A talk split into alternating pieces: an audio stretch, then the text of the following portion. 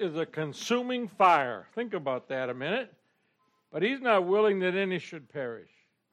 You know, if they don't, people don't get saved, they're all they have to look forward to is a fire that does not consume. The lake of fire is going to be mighty hot for a lot of people. There's men there that Adolf Hitler, Mussolini, Stalin, millions of people were killed by their hands because of them. And those men, if they never repented and never trusted Christ as Savior, they're burning right now while we're here. They will never stop burning. I uh, had a friend, Dave Gibbs. I don't know if you've ever heard of David. He gave an illustration of a young man who uh, wanted to know what hell was like.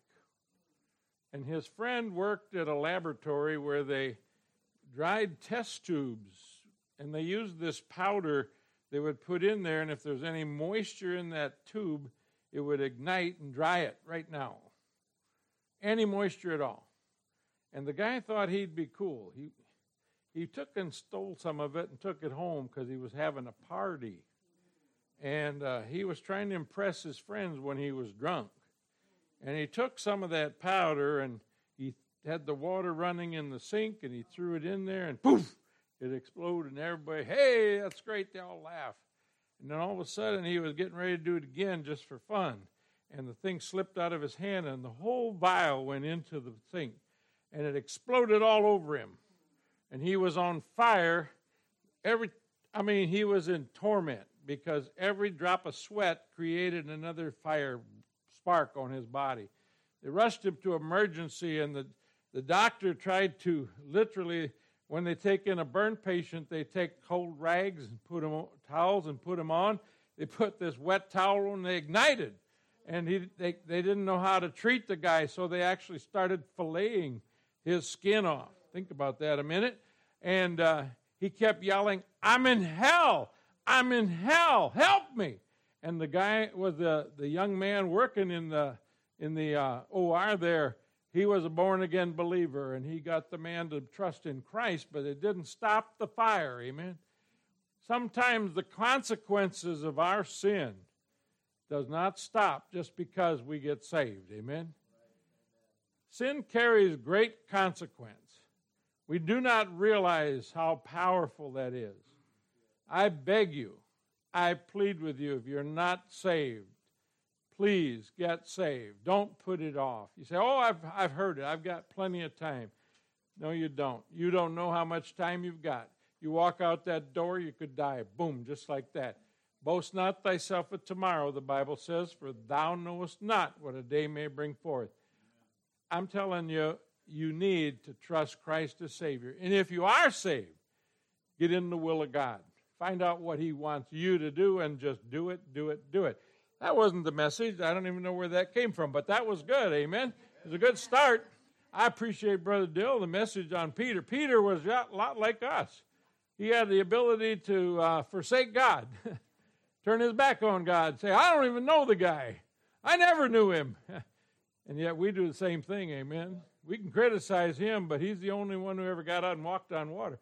Now, I take that back. I walk on water every winter.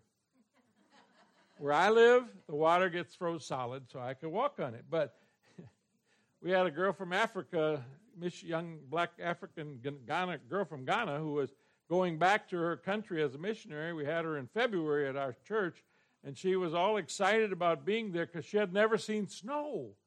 Of course, we only had about three feet of it, you know, and so she was so excited about the snow. And right after the morning service, Pastor took her took her out with his jeep out on Lake Winnebago and it was froze solid, you know. And she got out and had pictures taken of her so she could go back and tell everybody in Ghana she walked on water. I don't know. That sounds exciting. Would she have been shocked if she'd have broke through? But anyway, because that happens, my pastor Randy King did that. He took his whole family out, all dressed up in their Sunday best, high heels and all, drove out to see what the ice fishermen doing were doing, but he decided not to stay where the roads were and he broke through with his new van and he sunk the rear end in and they had to walk about a mile back on the ice in high heels and they were not happy you know he never did that again with them i don't know why but anyway turn in your huh i should never i didn't wear high heels Lori, Lori, Lori, and get out of here, you. Who are you? Anyway, turn in your Bibles this morning. There are a lot of people that don't have one. We're going to take and send them to them. No, I'm just kidding. Uh, I want you to look again at 2 Corinthians chapter 8. We touched on this on Wednesday. You know, that was the first day that I started preaching here. Uh, I'm telling you, this has been a blessed week. I want to truly thank you all for all your attendance and the food. Wow. You guy could get fat around here. I mean, you know, uh, you're going to have to work or you'll gain weight. But anyway, keep your preacher working. We don't want him to get too heavy. Amen. But anyway, I just praise God for you and all that you've done and all that you're doing and all that you're going to do. I, I, I know this church is hard. I've read the newsletters of missionaries that you have on the back, and if you haven't read them, you ought to. Uh, you these are people that you support, and uh, they pray for you. You pray for them, and that's an important thing. But here we have it says in verse 1 Moreover, brethren, we do you to wit the grace of God bestowed on the churches of Macedonia, how that in a great trial of affliction, the abundance of their joy and their deep poverty abounded unto the riches of their liberality. For to their power I bear record, yea, and beyond their power, they were willing of themselves, praying us with much entreaty that we would receive the gift and take upon us the fellowship of, of the ministering to the saints. I want you to read verse 5 together with me. And this they did not as we hoped, but first gave their own selves to the Lord and unto us by the will of God. Father, we do love you today more than life itself. Lord, we just praise you and thank you for this church and what it means in this corner of thy vineyard. We thank and praise you for what you're doing, what you're about to do. And as we watch the young people taking up the offering, Lord, that's the future of this church. I just pray, God, you'd put a hedge of protection about each family and each child. God, that you'd keep Satan from hurting and hindering. Lord, I pray that you'd save the young ones as soon as they're able. And, and Lord, I just plead the blood of Christ on this church that you would do a mighty work here and continue to just bless and give them souls for their labors. Pour out your love and mercy and grace on this island, Lord, and just do a work through this church that we could rejoice with them and knowing that all you're you're doing a work and they are being involved in the work of God. God help each one of us to be in the very center of your will and as these Thessalonians were Help us to be willing to give ourselves to you every day, trusting you for what comes about today. Lord, use us for your glory, and we'll praise you in Jesus' name. Amen. This chapter deals with giving. Of course, you expected that because it's faith promise giving test service, right? Amen. You know, I like what he says in verse 8 of chapter 8. He says, I speak not by commandment isn't that amazing? God doesn't command us to give offerings. He allows us to have the free will to determine what we want to give. We need to tra- thank God for that privilege. He does command us to give a tithe. That's 10%. I saw a guy given, he said he was given 7% because he said, I took the other three for something else. I said, You can't do that. You know, 10% is what God requires. He said, guy said, I can't live on 90%. Well, then maybe give God 90% and see if you can live on 10. Amen. I know a guy that did that. He, he, in his business, he gave his business to God. I know several men, to be honest with you, that have done that, and they've given their money. They, it isn't their money. They know that. This is God's money. This is not my business. This is God's business. They've given their business to God, made him a full partner. And now you know, the, the guy who started Hyles Anderson College, and he was the money behind the Anderson part, he was given 90% of his income, and he, and he really didn't know how much he was given. He was living on 10%, and he was still a multimillionaire. God blessed him because of his giving, not because he was special, but because he put God first in his giving. Giving Giving to God, you can't outgive him, number one. And he tested God. The Bible says, Prove me, God said in Malachi, says, Prove me now that I'll not open the windows of heaven and pour out a blessing that'll run over. Amen. But you know, he says in that same passage, if you don't give, you know, he won't rebuke the devourer for your sakes. Ooh. You know, if you're not giving, maybe you're being devoured and you don't know it. The devourer will devour you and your giving and your living if you don't start giving to God the right portions. Amen. Put God first. Be, be honest. I'm being honest with you. It's just simple, simple, simple things. But God tells us to give not grudgingly. I love the way this little boy come up laughing, giving the money. It wasn't his money to give anyway. By the way, the money you have isn't yours to give either. It was given to you by God. You wouldn't even have a job if God didn't give it to you. You couldn't even work if God didn't give you the health needed to work. Every good and perfect gift, the Bible says, cometh down from the Father above, in whom there is no variableness nor shadow of turning. He is no respecter of persons. He's, he's don't, he, he don't care who you really are, he just cares what you do. Amen? Because he knows if you're a child of God, you're a joint heir with Christ. All that the Father's given to Jesus, by the way, is yours. You're rich, and you just don't realize it. You have the richest Father in the universe. He's up there, amen? And all you have to do is you have not because you what? Ask not. I mean, my kids, when they were little, yours never did this, but mine did. Daddy, can I get this? I'm sorry, we can't afford it. A little later, Daddy, please, can I get this? A little later, Dad, can I get this? Can I? Eventually after the all of the can I, can I, can I? Okay, okay, I'll buy it. Okay. Why do we give in? Why don't we hold out? Because we love them. And it isn't going to hurt them, you know, and we're trying to finagle so we don't have to spend that extra money, but we give it to them when we love them because we love them. God loves us with a perfect love. He, every good and perfect gift cometh down from the Father above, he said all that you have came from him, and all that you ha- uh, have or ever will have came from him and will come from him. God knows how to bless you better than you do. Amen. You you cannot get a better job than the God, job that God gives you. I remember I when I first got saved, I, I prayed about where where to get a job out of the Navy. I got out of the Navy. I was a radarman. The, the only thing that I could, could get a job in as a radarman was air controlling, and I didn't want to do that anymore. And so I prayed about a job, but I was also a printer. Since I was in ninth grade, I had taken printing in high school four years. I worked for two and a half years uh, running an Instaprint right out of high school.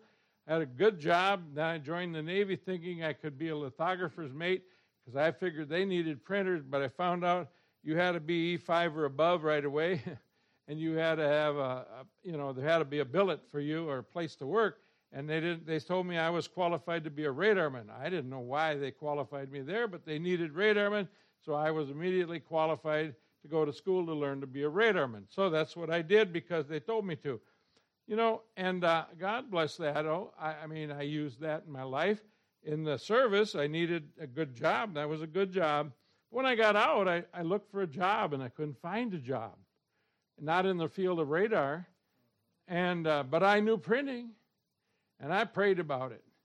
And my father in law worked at a company called Milprint, and they printed candy wrappers, potato chip bags, and the sorted packaging goods. And so he said, Why don't you apply there? I said, Well, I'll pray about it. So I prayed about it, and I went to apply, and they hired me right on the spot because of background, I guess. And I got to working there, and I started out on the low, low end of the totem pole, literally. You know, I was a helper on a slitter press slitting little rolls of paper, candy bar wrappers, you know, so people could eat them. But anyway, packaging them in boxes and shipping them to the company. But also, I then I was bumped down because of somebody else, and I became the janitor. and I started sweeping floors and cleaning toilets. And by the way, no job should be beneath you. I just, and be honest with you, every one of the jobs I had, I I thank God for it because He's the one who gave it to me. And I always looked at going when I went to the factory, I, I looked at it as my mission field. This is where God put me to be a witness to the people working here. I didn't know anybody there. So I started witnessing to people and giving out gospel tracts. And, you know, I got a lot of threats, but nobody ever fell, followed through.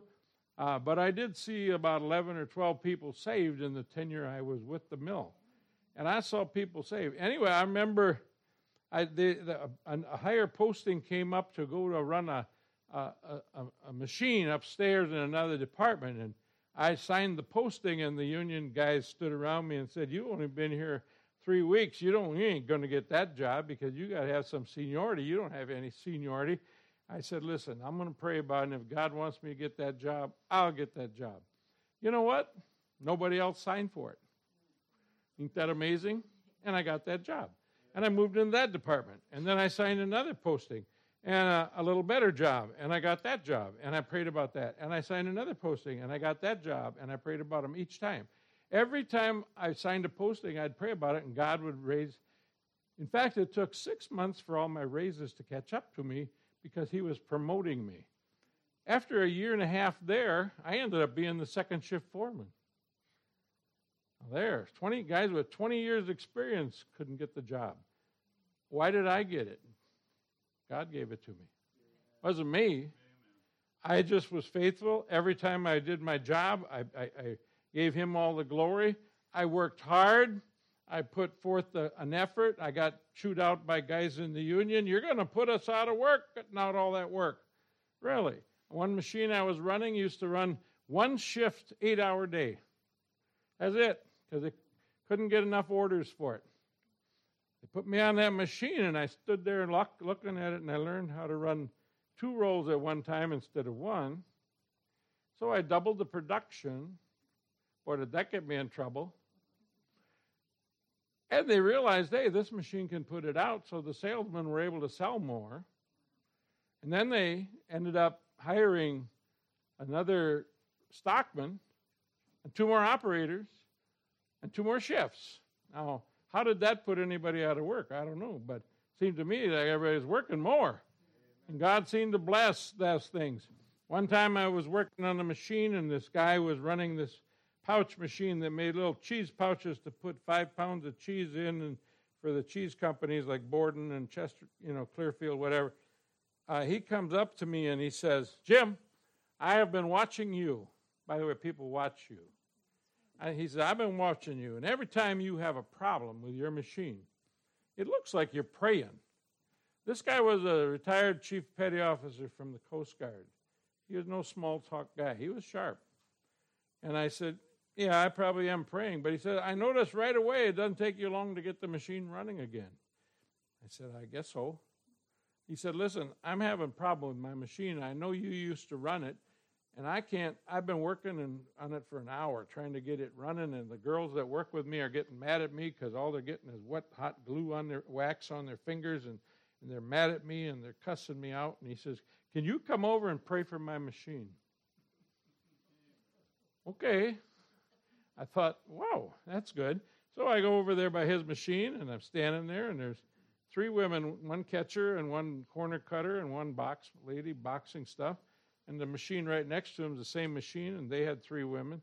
So I'm looking around, and I ran the machine and tried to get it running, and it was wrinkling really bad, and I couldn't figure out what was really wrong. So I shut the machine off, and I said, "Well, let's pray." And everybody went, "I'm gonna," you know, everybody got real spiritual around me. I look, and all these women are bowed, and he's bowed his head. The other guy shut his machine off, and all four of them are praying. And I'm thinking, "Oh God, this is wonderful, but what do I do? What do I say?" And so I started praying, you know, God, you're the God of Isaac and, Mo- and Abraham, and you know Moses, and you're able, and you know you're Elijah and Elisha, and you, you and I went on and on, and I and I said, uh, you know more about this machine than anybody because you know the man that designed it and built it, and, and you know what's wrong with it. And Lord, Bob's trying to do a good job and get you know get out some good production, and he's not trying to make it hard for these women that are working for him, and and Lord, uh, we're trying to have a good day at, the, at work, and I, I pray God you give me some wisdom to help him. If you, you know, if you can give me some wisdom to help him get this machine running. Honestly, I was praying, hoping God would tell me something, because as long as I prayed, I kept on praying, hoping I'd hear something from God, but nothing happened. Anyway, I, I, when I said amen, eight people said amen. But I still didn't know anything more than I knew when I started praying. But then I pretended. You have to sometimes pretend, okay? So I pretended to know what I was doing. And I started all over again and checking everything out and checking the web, how they lined it up. And I started up the machine. And, and all of a sudden, God drew my attention to this little bitty piece. Do you know it's the little foxes that spoil the vines? It's usually not a big thing in your life that just causes you the problem. It's a little thing. It's like a guy driving a car, he hears this tick, tick, tick. Oh, what is that? And the wife said, What are you talking about? He can hear the problem, you know but he has to find it anyway. And I'm, my eyes were drawn to this little piece of called a former, where the web went behind it. And I'm looking at it, and I realized this guy put this in upside down. So I stopped the machine, pushed the web back, turned the former around, put it together, turned it on, started to run perfect. And this guy says, I'd have never believed this if I wouldn't have seen it with my own eyes. Jim, Ain't gonna let nobody ever make fun of you no more. You know how to get a hold of God. Okay. And he defended me. If I'd walk in the lunchroom, shut up, quit, quit swearing. The preacher's here. I wasn't a preacher then, but you know how people are. And you, you gain respect when you're faithful to God because God demands respect. And when you show them a God that's powerful, see, God can do the impossible. God, God can save anybody. But God wants to use you and I to reach them. And our testimony is so critical. Those three women working with Bob that day, those are the three of them got saved. And one of the ladies on the other machine later got saved. She, she was one of the oldest ladies working there. And one day she come running out of the office and she says, Hey, Jim, Jim, Jim, I know you know the Bible what was that mountain that the, the, the ark settled on? I said, you mean Ararat? That's it. And she ran back in, and I don't know what she was doing. She come back later, and she said, we won. So what did we win? Five pounds of flour on the radio station, if you could name the mountain. I want a, I want a dozen cookies. so anyway, I mean, you know, you don't know what these people are going to do, but they did, they did have respect for me because of faith in God and because God's powerful, God wants to use, the, use us literally, believe it or not, to do the impossible. I mean, you, you and I pray about things, but ask God to do the impossible. Remember, we're not done already. Oh, good.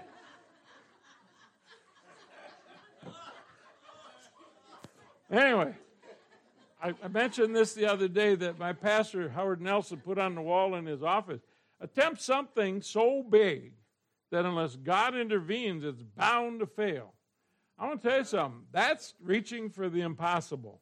Because if God doesn't help us to reach this world, it'll never get reached. And we collect, collectively, we need to trust God to help us reach the world through faith promise giving is one tool that God gives us. Over in 2 Corinthians chapter 9 in verse verse 6 it says, "But they but I say this, he which soweth sparingly shall reap also sparingly, and he which soweth bountifully shall reap also bountifully. Every man has, according as he purposeth in his heart, so let him give, not grudgingly or of necessity, for God loveth a cheerful giver. Now notice verse 8. And God is able, he's able to do anything, he's able to make all grace abound toward you that ye, having all sufficiency in all things, may abound to every good work. You will never lack when you put God first. Back in chapter 8 and verse, verse 9 or verse 10, he says, And herein is my I give my advice. For this is expedient for you who have begun before, not only to do, but also to be forward a year ago. You know, faith promises planning a year in advance. We, we take up a faith promise offering, and people will put down on a piece of paper, we're going to all get one of these, and you're going to write on one part how much you plan to give God each week for, for missions, and then you're going to tear it in half, and you're going to give this part to the church, and this part you're going to keep, and you're not going to tell anybody but you and God what you're giving. And this half, the part that you give to church, is going to have, they're going to take it and they're going to sit down and add it up. And then they will know exactly how much every week is coming in for your missionaries. And they can form a budget. I don't know about you, but most businesses like to work off of a budget. And a church is no different. It's nice to be able to budget and to know that you have enough money promised to be able to meet the needs of your missionaries. Now, whether it comes in or not, that's your responsibility. But you need to make sure what you promise is from God. Don't just write a figure out, oh, I can give a million dollars. You don't have a million. If you had a million, you'd give half. Now you don't. If you had two hogs, would you give one? But anyway, you heard that later. But anyway, maybe uh, maybe you got to sell a fishing boat. Ooh, ooh, ooh. Where are you going here? I don't know. But anyway, whatever it takes. Goes on in that passage, it says in verse 11, it says, And now therefore perform the doing of it, that as there was a readiness to will, so there may be a performance. Performance also out of that which ye what? Have. It says, What do you have? What did God say to Moses? What do you have in your hand? A rod. Throw it down. And he threw it down and became a snake. Woo! Pick it up. Are you crazy? he picked it up. It became a rod again. What do you have in your hand that God can use? Throw it down. See what God can do with it. Throw it in the offering and say, Here, here's mine. Put it in there. See what God can do. He can multiply it. He can do anything. He's still God. Amen. He hasn't changed his mind about it either, by the way. Remember, for if there be first a willing, verse 12, a willing mind, it is accepted according to what a man hath, and not according to what he hath not. You can't give what you don't have. You can't suppose on the future. Oh God, I will give so much if you give it to me.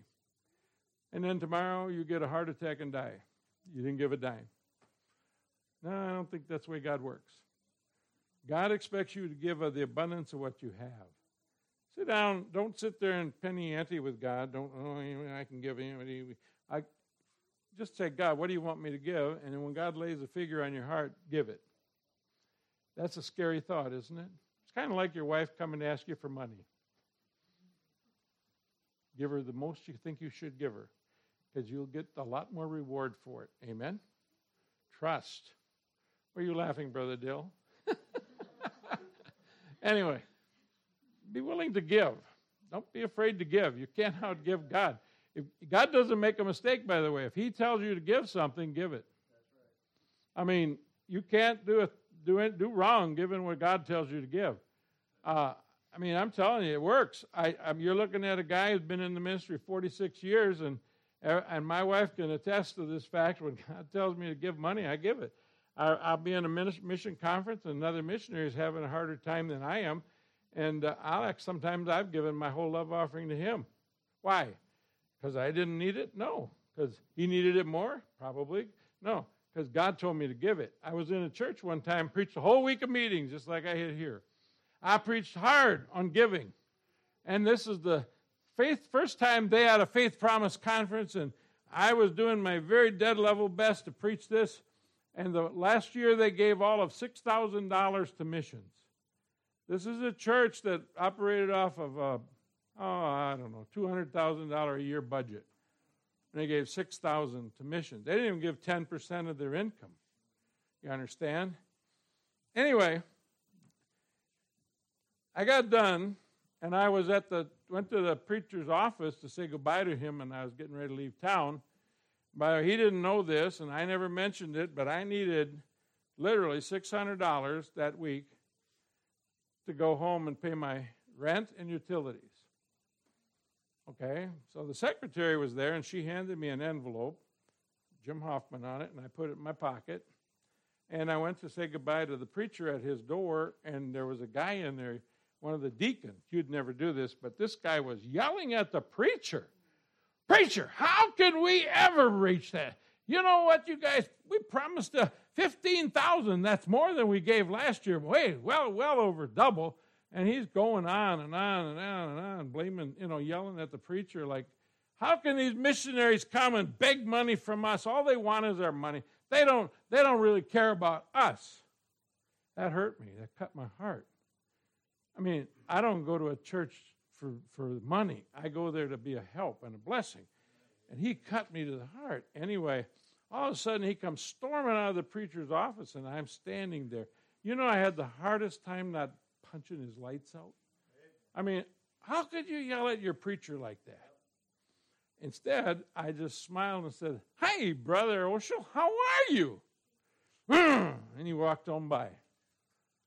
He wasn't very good, I guess. But, so I went to say goodbye, and preacher, as soon as he walked out, he went out the other way and, and got in his car and went home, and I didn't get to say goodbye to preacher.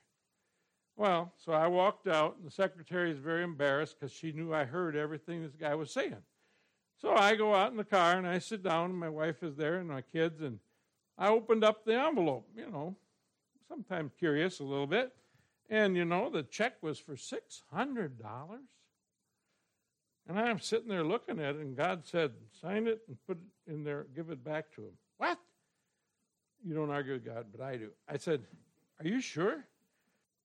God said, Give it back.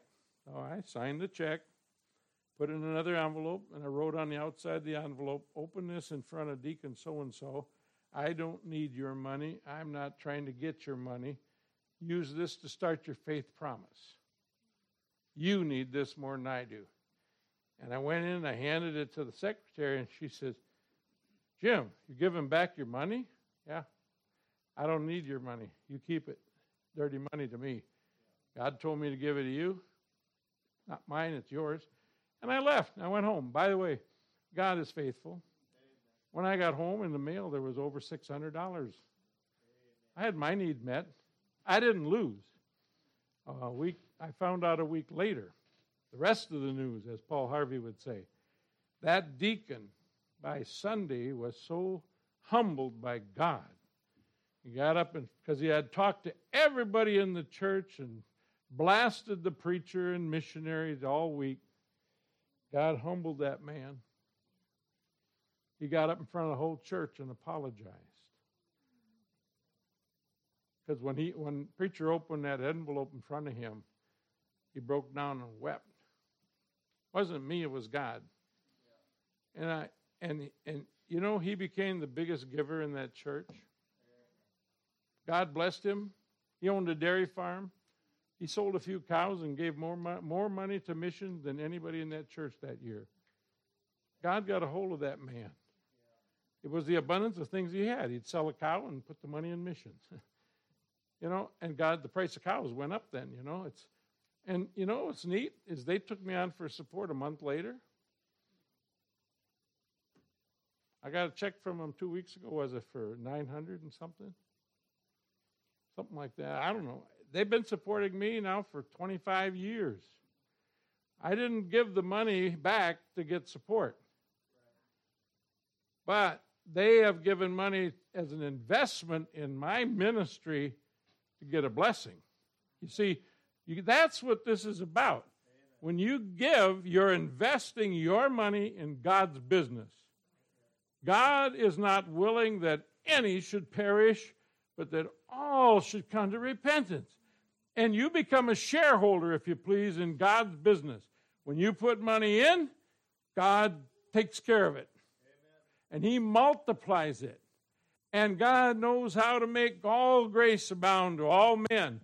And He can take the pennies of a widow and make it into a lot more. He knows how to do that. He can take your giving and make it you have a good living anyway, in spite of your giving. Amen. You can't outgive God. You'll never starve, by the way. God's seed never beg bread. I said that once, and I told you that story about bread. I have never begged for bread ever since or said anything like that. I did never. God has supplied my bread. God has supplied my meat. God supplies for everything I have as long as I keep putting Him first. Amen. You know that? I mean, He's still God. Amen. The whole purpose in faith promise is that Christ is magnified. It's a strategic mission statement for this church. He tells us to focus on our efforts toward bringing about his return. Did you know that? As we give more, and the gospel must first be published among all nations. When that's done, he's going to come back. I believe that. You know, before he came the first time back in Isaiah, it says in Isaiah 6, talks about him coming, but it talks about in verse 9, he sent his word. Before he came the first time, he sent his word. And as we send the word and we get the word out, he's coming again. And you let people know he's coming again. And by the way, when he comes, it says, you don't know the day nor the hour. But when he comes, he's going to come as a thief in the night. And you will be taken, those of you that are faithful and believers. Woe unto them that are not saved, because for the next seven years it's going to be terrible. Oh, there'll be three and a half years of, well, where did all them believers go? But for three and a half years it'll be peace and safety. But then the last three and a half years, utter terror on this earth. May have problems before he comes, but he wants to come. He wants us to give proportionately. He wants to ask him how much to give, and then just do it. You know, it says in verse 9 of chapter 9, as it is written, He hath dispersed abroad, He hath given to the poor, His righteousness it sustained Him. Now, all of this culminates in chapter 10. If you'll turn to 2 Corinthians 10 and verse 14. Well, back up to verse 13. He says, But we will not boast of things without our measure, but according to the measure of the rule which God hath distributed to us, a measure to reach even unto you. For we stretch not ourselves beyond our measure, as though we reach not unto you. For we are come as far as to you also in preaching the gospel of Christ, boasting of things without our measure, that is, of other men's labors, but having hope when your faith is increased, that we shall be enlarged by you according to the rule of abund- rule abundantly. And here's the reason to preach the gospel in the regions beyond you, and not to boast of other in other man's line of things made ready to our hand. But he that glorieth, let him glory in the Lord, for he, for not he that commendeth himself is approved, but whom the Lord commendeth. God commendeth his love toward us, in that while we were yet sinners, Christ died for us. He came and he gave himself. He shed his blood. He gave himself literally to us. He gave himself for us that we might be made the righteousness of God in him. And by faith in Jesus Christ and his finished work, we can be born again into the family of God. We become joint heirs with Christ. All that the Father hath given to him, our inheritance is unbelievable. But you got to die to get it, by the way. Anyway, but you got to die to self. That's the key. Dying to self is the whole key. You could still be alive in this life, but if you're dead to self and you're alive unto God, you'd get some of the inheritance. Did you know that? Because what you need, He'll give you, and what you ask for, He's, he's going to supply. God's able. You say, Oh, I didn't get that new boat I ordered. Well, He didn't want you to have it because you know you'd, you'd lust after it and you'd make it an idol and you'd have this problem or that problem and then you'd blame God for it. But no, He gives you what you really need.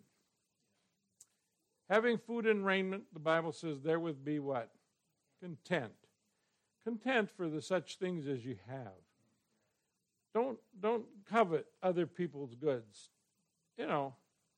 By the way, everything in this life just wood, hay, and stubble. I mean, lay up for yourselves treasures in heaven, where neither moth nor rust doth corrupt. Don't lay up for yourself treasures on this earth. I've observed what happens to things here. The barnacles take over, amen? Literally, and the rust and everything.